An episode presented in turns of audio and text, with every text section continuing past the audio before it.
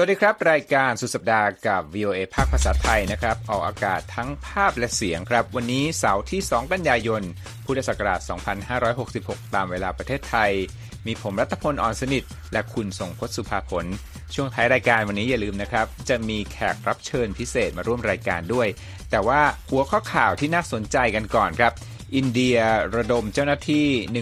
13,000 คนรักษาความปลอดภัย G20 ยกเป็นวาระแห่งชาติและแพทย์ชี้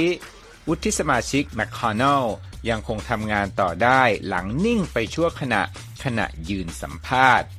ตำรวจนิวยอร์กใช้โดรนตระเวนตรวจปาร์ตี้วันแรงงานสุดสัปดาห์นี้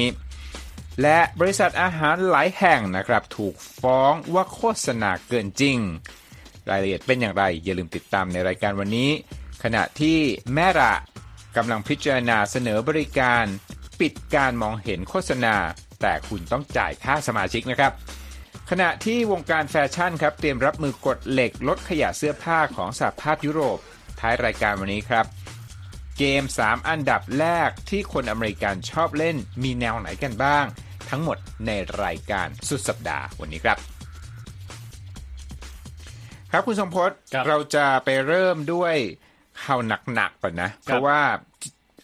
อินเดียเนี่ยจะเป็นเจ้าภาพการประชุม G20 แล้วก็มีการรักษาความปลอดภัยกันอย่างเข้มข้นมากตอนนี้ใช่ครับการประชุม G20 ที่อินเดียนะฮะคุณรัตพลจะเริ่มในวันที่9กันยายนนะครับสัปดาห์หน้าแล้วก็จะมี2วันด้วยกันก็คือ9กับ10นะครับก็จะมีผู้นำจากหลายประเทศนะฮะเข้าร่วมการประชุมครั้งนี้ไม่ว่าจะเป็นประธานาธิบดีโจไบเดนนะครับแล้วก็ยังมีนายกรัฐมนตรีริชี่ซูนัคของอังกฤษนะครับประธานาธิบดีฝรั่งเศสเอมมานูเอลมาครองคือจะมาเข้าร่วมการประชุมแต่ว่าประธานาธิบดีสีจิ้นผิงเนี่ยอาจจะไม่เดินทางมาร่วมนะครับอ้างอิงจากแหล่งข่าวในรัฐบาลและของอินเดียและจีนโดยทางอินเดียก็ได้เรียกระดมเจ้าหน้าที่ด้านความปลอดภัยนะครับ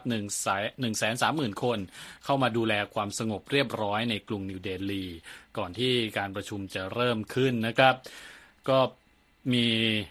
บรรดานอกจากผู้นำประเทศที่จะเข้าร่วมการประชุมแล้วนะครับก็ยังมีผู้บริหารขององค์กรระหว่างประเทศเช่นสหประชาชาติกองทุนการเงินระหว่างประเทศธนาคารโลกองค์การการค้าโลกและองค์การอนามัยโลกก็จะเข้าร่วมการประชุมนี้ด้วยนะครับก็เพราะว่า G20 เนี่ยเป็นประเทศเศรษฐกิจใหญ่ที่สุดอันดับ20แรกของโลกตัวบิ๊ก VIP ก็ได้มากันเพียบนะฮะใช่ก็มีการพูดถึงนะครับทางด้านผู้บังคับบัญชาพิเศษของสำนักงานตำรวจกรุงนิวเดลีเขาบอกอย่างนี้เขาบอกว่าเป็นช่วงเวลาสำคัญทางประวัติศาสตร์จริงๆนะครับแล้วก็มีการระดมกำลังเจ้าหน้าที่มากมายเลยให้เข้ามาดูแลรักษาความปลอดภัยเพื่อจะไม่ให้เกิดเหตุการณ์ที่ไม่ต้องการเนี่ยเกิดขึ้นได้นะครับช่วงสุดสัปดาห์หน้านะครับเจ้าหน้าที่ก็จะตั้งด่านตามพรมแดนที่จะของนิวเดลีที่ติดกับรัฐอื่นๆนะฮะแล้วก็จะตรวจสอบประชาชนที่จะเดินทางเข้าและออกจากจุดผ่านแดนเหล่านั้นอย่างเข้มงวดนะครับมีคำสั่งให้ปิดโรงเรียนร้านค้าและหน่วยงานรัฐบาลต่างๆ3วันด้วยกันปกติแล้วกรุงนิวเดลีเนี่ยนะฮะคุณณัฐพลจะค่อนข้างสงบเรียบร้อยนะฮะไม่ค่อยมีเหตุการณ์อะไรที่วุ่นวายมากแม้ว่าจะมีประชากรถึง20ล้านคนแต่ว่าใหญ่มากนะ20ล้านคนนะครับแต่เมื่อเดือนที่แล้วฮะเกิดเหตุรุนแรงขึ้นนะครับในเขตที่เรียกว่ากูรูกรัมทำให้มีผู้เสียชีวิต7คนด้วยกันนะครับการประชุม G20 ครั้งนี้อินเดียเขาจัดให้เป็นวาระแห่งชาติเลยนะคุณณัฐพลเพราะว่าถ้าเราตามข่าวมาเนี่ยตั้งแต่ต้นปีละมีการจัดการประชุมย่อยนะฮะระดับรัฐมนตรีเนี่ยในหลายพื้นที่หลายภูมิภาคทั่วทั้งอินเดียเลยไม่ว่าจะเป็นที่แคว้นแคชเมียร์นะครับแล้วก็มีที่อารุณาจัลประเทศด้วยอันนี้ก็เป็นการพยายามที่จะประชาสัมพันธ์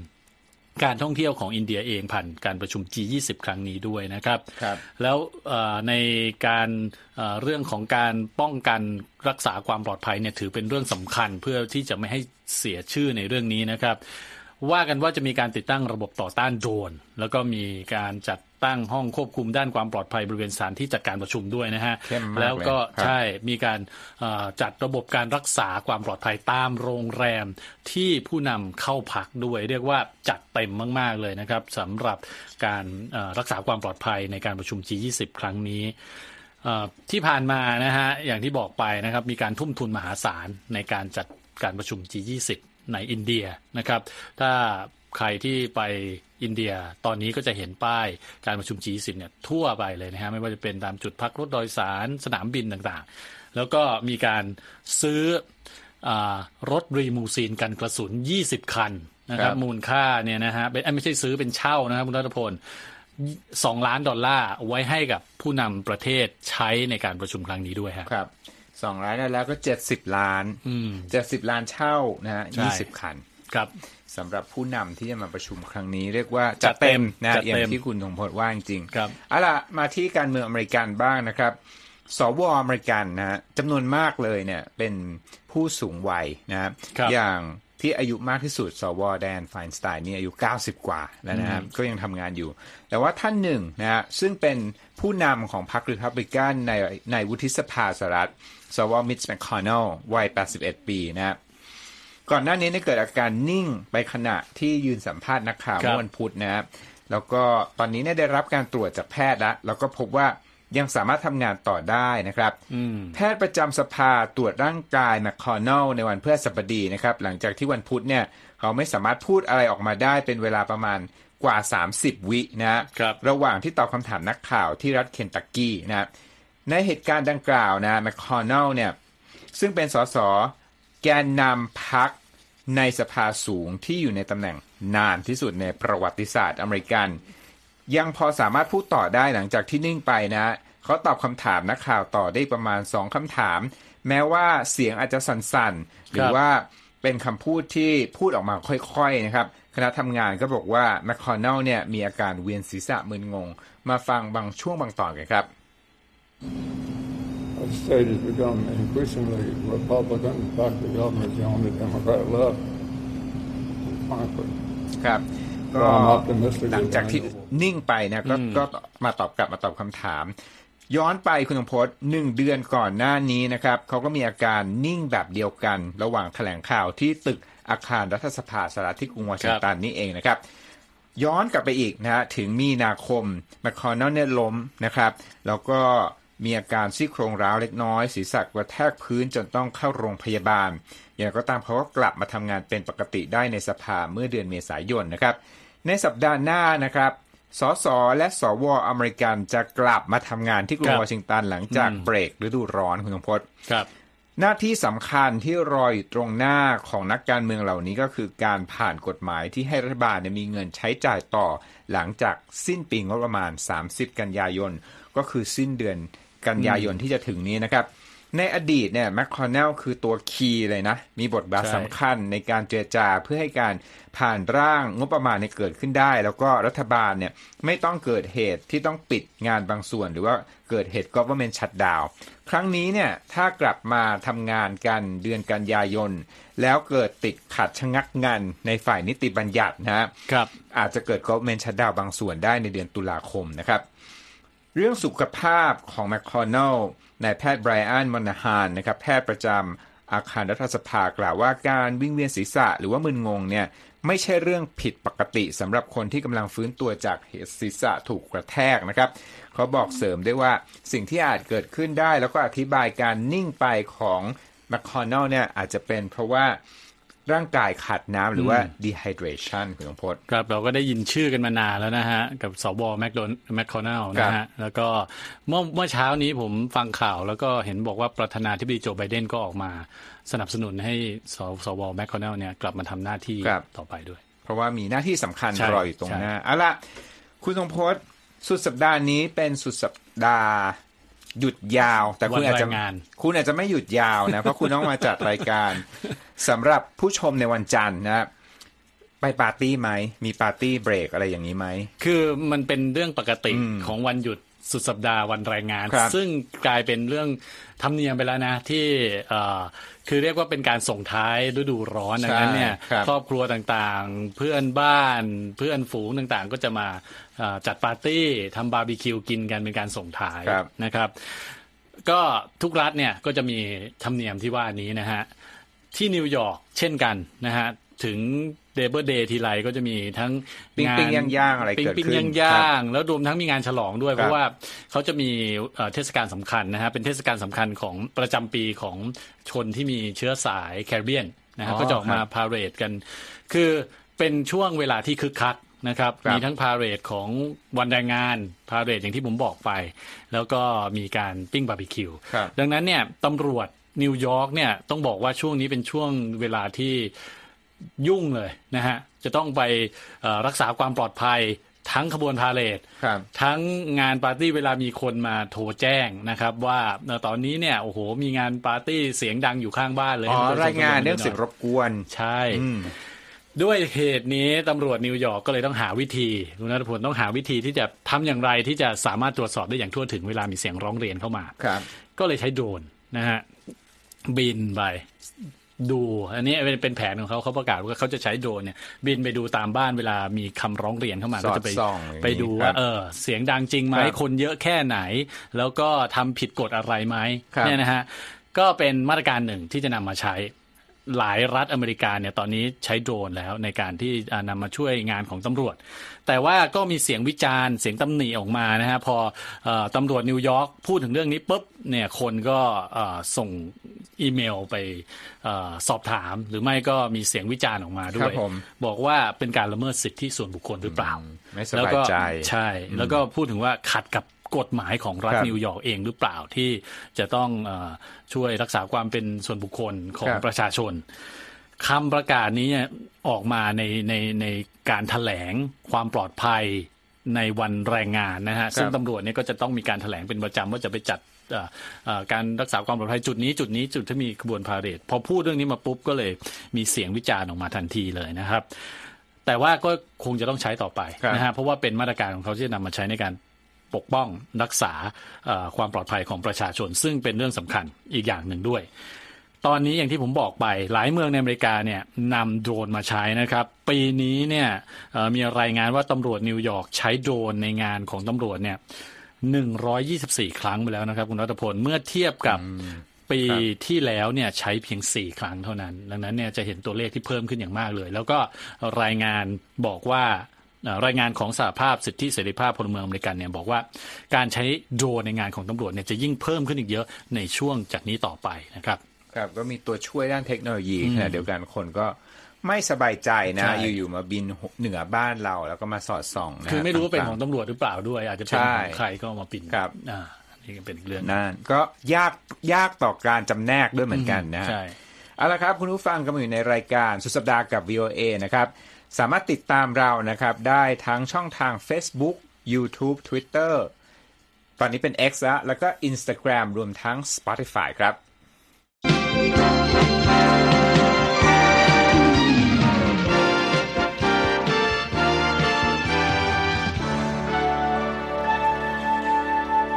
ครับคุณผู้ชมที่ติดตามรายการของ VOA เราไม่ได้มีโฆษณาแทรกนะ เป็นรายการสาธารณะสามารถติดตามได้แต่ว่าคนที่ดูอะไรต่างๆเนี่ยบางทีก็จะมีโฆษณาแทรกแล้วโฆษณาที่ชวนที่ทำให้สนใจก็คือโฆษณาอาหารคุณลุงพจน์ใช่บางทีเนี่ยดูสดดูฉ่ำว้าวน่ากินมากเลยนะฮะบางคนก็เคืองเพราะว่าพอไปซื้อมาแล้วเนี่ยสินค้าไม่ได้ตรงกับภาพในโฆษณาไม่ตรงปกไม่ตรงปกจนเป็นเหตุให้เกิดการฟ้องร้องขึ้นใช่ใช่ครับก็คือบริษัทอาหารและเครื่องดื่มเนี่ยปกติเนี่ยจะไม่ค่อยจะถูกฟ้องในลักษณะนี้มากเท่าไหร่จนกระทั่งในช่วงไม่กี่ปีที่ผ่านมานี่นะครับคุณรัตพลเดี๋ยวผมจะมาอธิบายให้ฟังแต่ว่าเอาเหตุการณ์ล่าสุดก่อนเบอร์เกอร์คิงเนี่ยนะฮะซึ่งเป็นเครือข่ายร้านฟาสต์ฟู้ดที่เรารู้จักกันดีเนี่ยตกเป็นจำเลยที่รัฐฟลอริดาผู้บริโภคจำนวนมากเนี่ยรวมตัวกันฟ้องร้องบอกว่าโฆษณาของเบอร์เกอร์คิงแสดงให้เห็นนะครับว่าเบอร์เกอร์ที่เรียกว่าวอปเปอร์เนี่ยเรารู้จักกันดีนะฮะขนาดใหญ่จุใจขนาดใหญ่เนื้อแบบเยอะๆอย่างเงี้ยนะฮะเป็นสินค้าขายดีของบริษัทเนี่ยแต่ในโฆษณาที่เขาโฆษณาในรูปภาพโฆษณาเนี่ยเขาแสดงเนื้อที่แบบเยอะเกินความเป็นจริงแล้วก็มีขนาดใหญ่กว่าในความเป็นจริงนะฮะเมื่อเดือนสิงหาคมผู้พิพากษารัฐฟลอริดาตัดสินใจไม่ยกฟ้องคดีนี้นะครับปกติแล้วก็จะมีการมาผู้พิพากษาเนี่ยพอมีการฟ้องในลักษณะของ class action lawsuit เนี่ยฮะก็จะมาดูก่อนว่า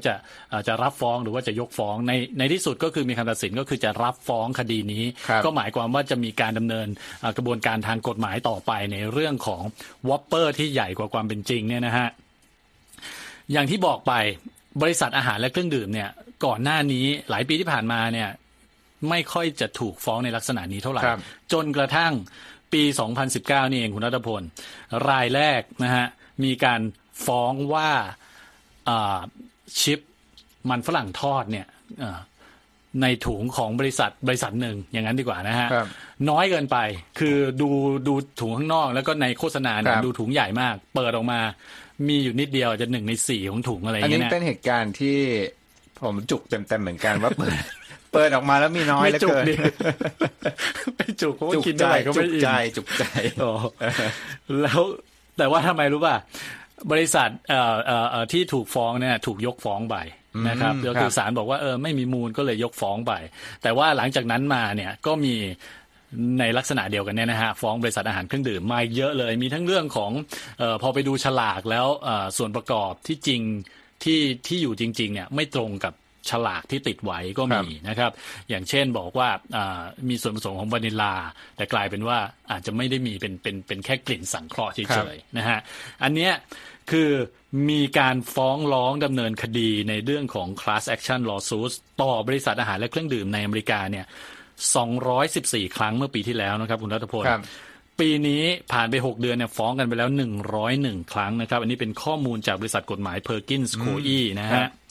แล้วก็เมื่อย้อนกลับไปสักปี2010เนี่ยเหตุการณ์ฟ้องร้องในลักษณะนี้มีแค่ไม่กี่ครั้งเองนะฮะต่อปีแล้วคุณปูจานาอีนะครับแห่งสำนักงานกฎหมายเออร์วินโคเฮนแอนด์เจสซับในรัฐแคลิฟอร์เนียซึ่งเป็นตัวแทนของบริษัทอาหารและเครื่องดื่มต่างๆเขาก็บอกว่า class action lawsuit ลักษณะนี้นะฮะมีเพิ่มขึ้นมากในช่วงไม่กี่ปีที่ผ่านมาโดยเฉพาะในรัฐนิวยอร์กแคลิฟอร์เนียแล้วก็อิลลินอยส์ซึ่งเป็นรัฐที่ผู้พิพากษาเนี่ยไม่ค่อยจะยกฟ้องในคดีเหล่านี้สักเท่าไหร่นะครับก็คือจะรับเรื่องเอาไว้ดังนั้นเนี่ยก็จะเป็นประโยชน์ต่อผู้ร่วมกันฟ้องมากกว่ารัฐอื่นๆนะครับแล้วเขาก็ยังบอกด้วยว่านะฮะในกรณีเนี้ยมันอาจจะเป็นผลดีก็ได้นะฮะนักวิเคราะห์เขาบอกว่าจริงๆแล้วอาจจะเป็นผลดีก็อาจจะทำให้เนี่ยบริษัทต่างๆเนี่ยต้องระมัดระวังในการที่จะโฆษณาไม่ให้เกินจริงเกินไปนะฮะต้องดูว่าในที่สุดแล้วเนี่ยตัวเองจะต้องป้องกันไม่ให้ถูกฟ้องร้องด้วยแล้วก็บอกว่าผลที่ตามมาก็คือยอดขายของบริษัทเหล่านี้ก็มีแนวโน้มที่จะลดลงในอนาคตด้วยนะฮะอันนี้ก็เป็นเรื่องของการฟ้องร้องเรื่องของโฆษณาที่เกินจริงดังนั้นเนี่ยแน่นอนนะฮะก็ต้องดูด้วยเรื่องของโฆษณาว่าอย่าให้มากเกินไปไม่งั้นก็อาจจะเกิดคดีในลักษณะนี้ได้ครับอีกเรื่องนึงเกี่ยวข้องกับโฆษณาเหมือนกันคุณผู้ชมบางคนเล่นโซเชียลมีเดียนะ Facebook กับ Instagram ถ่ายมันจะเจอของยวนใจนะออกมาโฆษณาใช้เรียกได้ว่าข้อมูลของเราในการลงไปท่องเที่ยวเว็บต่างๆเนี่ยเอาของมานำเสนอที่ตรงใจนะบางคนก็คลิกนะกดใส่ตะกร้าไปทางการเปลี่ยนแปลงที่อาจจะเกิดขึ้นเนี่ยก็คือว่าถ้าคุณไม่อยากเห็นโฆษณาเหล่านี้บนแพลตฟอร์ม Facebook หรือ Instagram เนี่ยสื่อ New York Times เขาอ้างแหล่งข่าว3รายนะบอกว่าแมตาซึ่งเป็นบริษัทแม่ของ Facebook กับ IG เนี่ยอาจจะมีนำเสนอโฆษณาการที่คุณเป็นสมาชิกจ่ายเงินค่าธรรมเนียมรายเดือนเพื่อที่จะปิดการมองเห็นโฆษณาเหล่านั้นนะเป็นการที่ทางแมตาเนี่ยออกทางเลือกนี้กำลังพิจารณาออกทางเลือกนี้นะฮะจริงหรือไม่ต้องรอชมแต่เขาบอกว่ากฎเกณฑ์เหล่านี้เนี่ยเพื่อที่จะรับมือกับ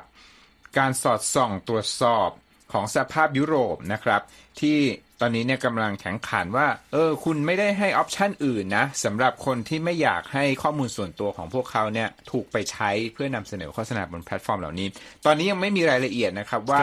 การเป็นสมาชิกโดยที่จะไม่เห็นโฆษณาบน IG กับ Facebook เนี่ยจะคิดที่อัตราเท่าไหร่นะครับแต่ว่าต้องบอกว่าหลังๆนี่เห็นเยอะจริงๆนะโฆษณาที่มาทาง Facebook เนี่ยแล้วก็ติดตามสิ่งที่เราเขาเรียกพฤติกรรมเราทางอินเทอร์เน็ตด้วยนะฮะว่าเราไปเซิร์ชอะไรดังนั้นเนี่ยโฆษณาที่โผล่ขึ้นมาก็จะเป็นไปตามที่เราใช้อินเทอร์เน็ตครับเราดูนะครับว่าตกลงแล้วเนี่ยจะนำเสนอการเป็นรับค่าสมาชิกหรือเปล่านะครับเอาละครับมาดูความเคลื่อนไหวของตลาดหุ้นกันก่อนนะครับวันนี้หุ้นที่อเมริกาไม่ค่อยเปลี่ยนคุณสมพศ ดัชนีดาวโจนส์ปิดบวก 0.33% มาอยู่ที่ 34,837.71 ครับ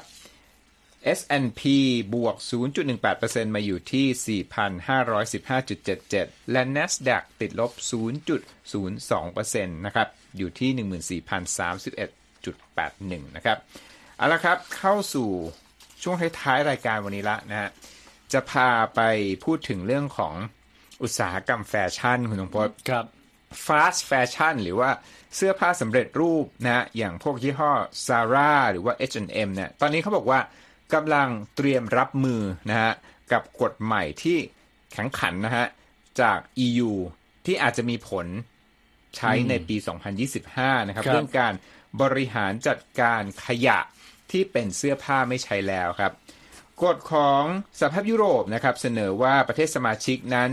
จะต้องแยกขยะสิ่งทอเนี่ยออกจากขยะประเภทอื่นในเดือนมกราคม2ปีจากนี้นะครับนอกจากนั้นแล้วเนี่ยยังมีการเสนอให้บริษัทเสื้อผ้า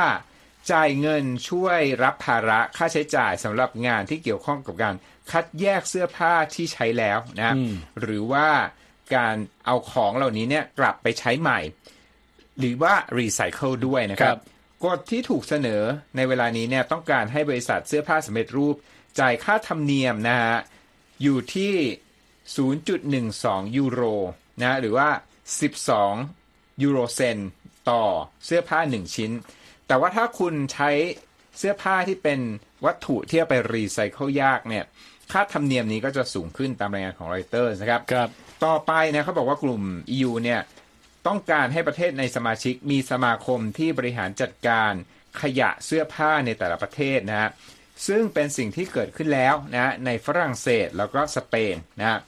ที่สเปนเนี่ยเกิดองค์กร non-profit organization หรือว่าองค์กรไม่แสวงหาผลกำไรสำหรับภารกิจดังกล่าวชื่อว่า Modari นะเป็นองค์กรที่สนับสนุนนะเงินบางส่วนเนี่ยได้มาจากบริษัท Inditexคือบริษัทแม่ของ Zara คุณสมพจน์ครับองค์กรการกุศลเนี่ยตั้งเป้าว่าภายใน1ปีจากนี้เนี่ยจะคัดแยกเสื้อผ้าสำหรับเสื้อผ้าที่เป็นขยะที่คนไม่ใช้แล้วเนี่ยให้มีการกลับมาใช้ใหม่หรือว่าไปรีไซเคิลได้ให้ได้ 40,000 ตันต่อปีคิดเป็น2เท่าของปัจจุบันนะแล้วก็บริษัท Inditex ก็ได้ร่วมมือกับ H&M แล้วก็ Mango ก็เป็นอีกแบรนด์หนึ่งรวมทั้งบริษัทแฟชั่นอื่นตั้งองค์กรเหมือนกับสมาคมดูแลสินค้ารีไซเคิลที่เป็นเสื้อผ้าเนี่ยนะครับแต่ว่าถึงกระนั้นก็ตามนะแม้เกิดความพยายามดังกล่าวขึ้นแล้วแต่คุณเชื่อไหมว่าขยะที่เป็นเสื้อผ้าจากยุโรปเนี่ยมีมากมายคือ 5,200,000 ตันนะครับแล้วก็ไม่ถึง 1/4 เนี่ยถูกรีไซเคิลนะครับนอกจากนั้นแล้วรายงานของ EU เนี่ยระบุด้วยนะว่าเสื้อผ้าที่ใช้แล้วหลายล้านตันถูกไปส่งทิ้งขยะแล้วก็จุดหมายปลายทางของสิ่งเหล่านี้เนี่ยไปอยู่ที่แอฟริกาก็เป็นภาระเรื่องมลพิษต่อไปนะครับการแก้ปัญหาระยะยาวนะบริษัทที่ปรึกษา McKinsey บอกนะบอกว่าควรจะมีการลงทุนในเรื่องการบริหารจัดการสินค้าขยะจากเสื้อผ้าต้องลงทุนต่อ 6,000 ถึง 7,000 ล้านยูโรก่อนปี 2030 หรืออีก 7 ปีจากนี้ถ้า EU นั้นอยากได้เรื่องของการบริหารจัดการขยะเหล่านี้ตามเป้าหมายที่ตั้งไว้นะครับครับเอาล่ะนั่นก็เป็นเรื่องราวที่เกี่ยวข้องนะครับตอนนี้นะครับผู้ที่ติดตามเราบนช่องทางที่ไลฟ์สตรีมก็จะได้เห็นคุณเยี่ยมยุทธนะครับคุณเยี่ยมยุทธสุทธิฉายานะเป็นน้องใหม่ของ VOA ไทยนะครับวันนี้ ร่วมรายการเป็นครั้งแรกใช่ไหมคุณเยี่ยมยุทธใช่ครับรัตพลครับสวัสดีคุณรัตพลแล้วก็สวัสดีคุณสมพจน์และสวัสดีคุณผู้ชมผู้ฟังด้วยครับครับก็คนที่ชินกับคุณเยี่ยมยุทธอาจจะคุ้นเสียงในพอดแคสต์นะใช่ใช่คุยข้ามโลกนะมาออกมาหลายตอนแล้วก็เราก็มีทั้งทางเว็บไซต์แล้วก็ทาง Spotify ด้วยครับวันนี้จะมาเล่าเรื่องอะไรก็เป็นเรื่องของสมาคมซอฟต์แวร์สันทนาการนะครับบอกเทรนด์คนอเมริกันชอบเล่นเกมแนวไหนบ้างและในยุคที่ใครๆก็เล่นเกมได้นะครับผู้ปกครองเนี่ยจัดการเรื่องนี้อย่างไรเชิญเล่าเลยครับคุณเยี่ยมยุทธครับผมคุณรัตพลกับคุณทรงพจน์ไม่ทราบว่าเล่นเกมกันไหมฮะ ก็เมื่อก่อนเล่นนะฮะเด็กยุค90คือเล่นเกมบอยครับผมก็เล่นเกมเหมือนกันครับแต่ทีนี้ข้อมูลที่ผมไปพบเนี่ยของปี2023ของESA นะฮะหรือว่าสมาคมซอฟต์แวร์สันทนาการเนี่ยระบุว่าเด็กอเมริกันที่มีอายุต่ำกว่า18ปีนะครับเล่นเกมเป็นจำนวนถึง 76% เลยนะครับแล้วก็ผู้ใหญ่ที่มีอายุเกิน18ปีเนี่ยเล่นเกมถึง 62% ครับพอเป็นส่วนของเด็กเนี่ยก็นำไปสู่คำถามที่ว่าผู้ปกครองเนี่ยเขารับมือกับพฤติกรรมการเล่นเกมของลูกหลานยังไงนะฮะครับทีนี้ข้อมูลของปี2022เนี่ยจากการสำรวจของบอร์ดเรตติ้งด้านซอฟต์แวร์สันทนาการนะฮะหรือว่า ESRB เนี่ยที่เป็นผู้ให้เรตติ้งว่าเกมใดเหมาะกับผู้เล่นอายุเท่าใดเนี่ยเขาก็พบว่าผู้ปกครองถึง 79% นะฮะมีกฎจำกัดช่วงเวลาที่ลูกเนี่ยจะสามารถเล่นเกมได้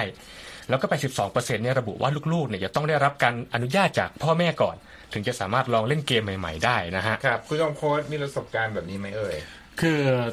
กี่เปอร์เซ็นต์นะที่บอกว่าลูกต้องจำกัดเวลาการเล่นเกมเนี่ย79ครับอ๋อโอเคผมก็คงอยู่ในเปอร์เซ็นต์ไหนหรือเปล่าครับคุณผู้ชมเป็น1ใน79คือง่ายที่สุดก็คือพยายามจำกัดการเล่นเกมของเขาแต่ว่าคราวนี้เราก็ต้องมีเหตุผลนะว่าจะต้องไปบอกเขายังไงให้เขาจำกัดการเล่นเกมเพราะว่าเด็กสมัยนี้ถ้าไปสั่งเฉยๆเนี่ยต้องมีเถียงนะดังนั้นเราต้องหาเขาเรียกว่าอะไรอ่ะจิตวิทยาที่จะทำให้เขาจำกัดการเล่นเกมเขาได้อ๋อครับผมพอจะยกตัวอย่างได้ไหมเรื่องเถียงก็เหรอก็มีหลายอย่างนะฮะก็คืออย่างแรกเลยนะเป็นตัวอย่างคือเขาจะบอกว่าเพื่อนก็เล่นกันอันนี้เป็นตัวอย่างที่แบบนะทุกประเทศพ่อแม่ทุกคนเคยเจอทำไมเพื่อนก็เล่นกันได้เราก็ต้องมีเหตุผลว่าทำไมครอบครัวเราอาจจะไม่ทำเหมือนครอบครัวอื่นอะไรอย่างนี้เราก็ว่าไปอ๋อครับผมมีตัวเลขด้วยนะว่าเรื่องของการใช้ฟังก์ชันใช่ไหม parent control setting เป็นยังไงบ้างคุณเยี่ยมยุทธอ๋อครับคือ parent control setting เนี่ยมันเป็นระบบที่ใช้ในเกมคอนโซลต่างๆแล้วก็รวมถึงอุปกรณ์เล่นเกมที่เป็นมือถือด้วยนะครับคืออุปกรณ์นี่นะครับผมมันจะเป็นระบบที่ผู้ปกครองเนี่ยเขาสามารถใช้เพื่อควบคุมว่าลูกเนี่ยสามารถเล่นเกมไหนได้บ้างแล้วก็ควบคุมเวลาการเล่นได้นะฮะซึ่งข้อมูลจาก ESRB ขออภัยครับข้อมูลจาก ESRB นะฮะระบุว่าผู้ปกครองถึง83% ขออภัยครับ 83% เนี่ยใช้ระบบ Parent Control Setting นะครับในการควบคุมการเล่นเกมของลูกๆครับครับครับมาดูอันดับกันมั้ยเราเกริ่นว่าเกมประเภทไหนที่ฮิตใช่ไหมครับอันดับแรกอันดับแรกนะครับพูดไปแล้วก็จะตกใจนะฮะอันดับแรกคือเกมประเภทพัซเซิลนะฮะหรือว่าเกมแนวลับสมอง ถ้ายกตัวอย่างนะครับเผื่อคุณผู้ชมผู้ฟังนึกภาพไม่ออกก็จะเป็นเกมประเภทเกม Tetris นะฮะหรือว่าเกม Candy Crush Saga นะฮะถ้าคุ้นๆกันหน่อยจะเป็นเกมบนมือถือที่เป็นประเภทแบบทำคะแนนจากการเรียงตัวต่อหรือว่าเรียงเม็ดลูกอมนะฮะคุณพ่อคุณแม่หลายคนเล่นนะครับโดยที่มีคนอเมริกันนะครับเล่นเกมประเภทพัซเซิลนะครับถึง 63% ครับไม่เพียงเท่านั้นนะครับ Candy Crush Saga เนี่ยในปี2022เนี่ยยังเป็นเกมที่คนเนี่ยเปย์เงินจ่ายเงินเยอะที่สุดด้วยนะครับอ๋อครับอันดับ2นะอันดับ2 Arcade ใช่มั้ยใช่ครับใช่ครับ Arcade เนี่ยถ้าให้ยกตัวอย่างก็จะเป็นเกมแบบแพ็กแมนนะคุณสมพลกับคุณรัฐพลน่าจะทันนะครับแล้วก็ Super Mario Party นะฮะหรือว่าเกมเต้นอย่างเกม Just Dance นะฮะที่มีผู้เล่นที่เป็นชาวอเมริกันเนี่ยเล่นกันถึง 52% ครับแล้วก็อันดับที่3Just Dance ที่เราก็เคยเล่นนะเวลาจะหมดแล้วอันดับ3อันดับ3ครับอันดับ3นี่เป็นเกมประเภทฝึกทักษะนะฮะหรือว่าเกมเสี่ยงดวงนะฮะอย่างเช่นเกมไพ่ Solitaire นะฮะหลายท่านอาจจะทันนะครับช่วง Windows 98นะครับหรือว่า Windows รุ่นเก่ากว่านั้นก็จะมีนะฮะหรือว่าเกมแบบ Bingo นี่เป็นเกมบอร์ดเกมที่หลายท่านนึกถึงนะฮะแล้วก็เคยเล่นนะครับโดยมีผู้ทำแบบสำรวจของ ESA นะครับจำนวนถึง 44% ครับระบุว่าชอบเล่นเกมประเภทนี้ครับคุณรัฐพลครับโอ้โหโซลิแตร์นี่เล่นสมัยที่ชื่อเกมที่คุณเยี่ยมยุทธส่งบอกมานี่มีแต่เกมเก่าๆนั่นเลยสมัยที่ต้องกดต่อสัญญาณแบบหมุนนะสัญญาณแบบรอนานแสนนานเนี่ยนะครับโมเด็มเอาล่ะครับก็ครบเครื่องนะรายการสุดสัปดาห์นี้ถามได้ยังได้นำคุณเยี่ยมยุทธที่เป็นคนจัดพอดแคสต์คุยข้ามโลกของเรามาออกรายการสุดสัปดาห์กับ VOA ด้วยนะครับวันนี้หวังว่าทุกคนคงจะมีสุดสัปดาห์ที่ได้พักผ่อนกันเต็มที่นะครับและเรา3คนต้องลาไปก่อนสวัสดีครับสวัสดีครับสวัสดีครับ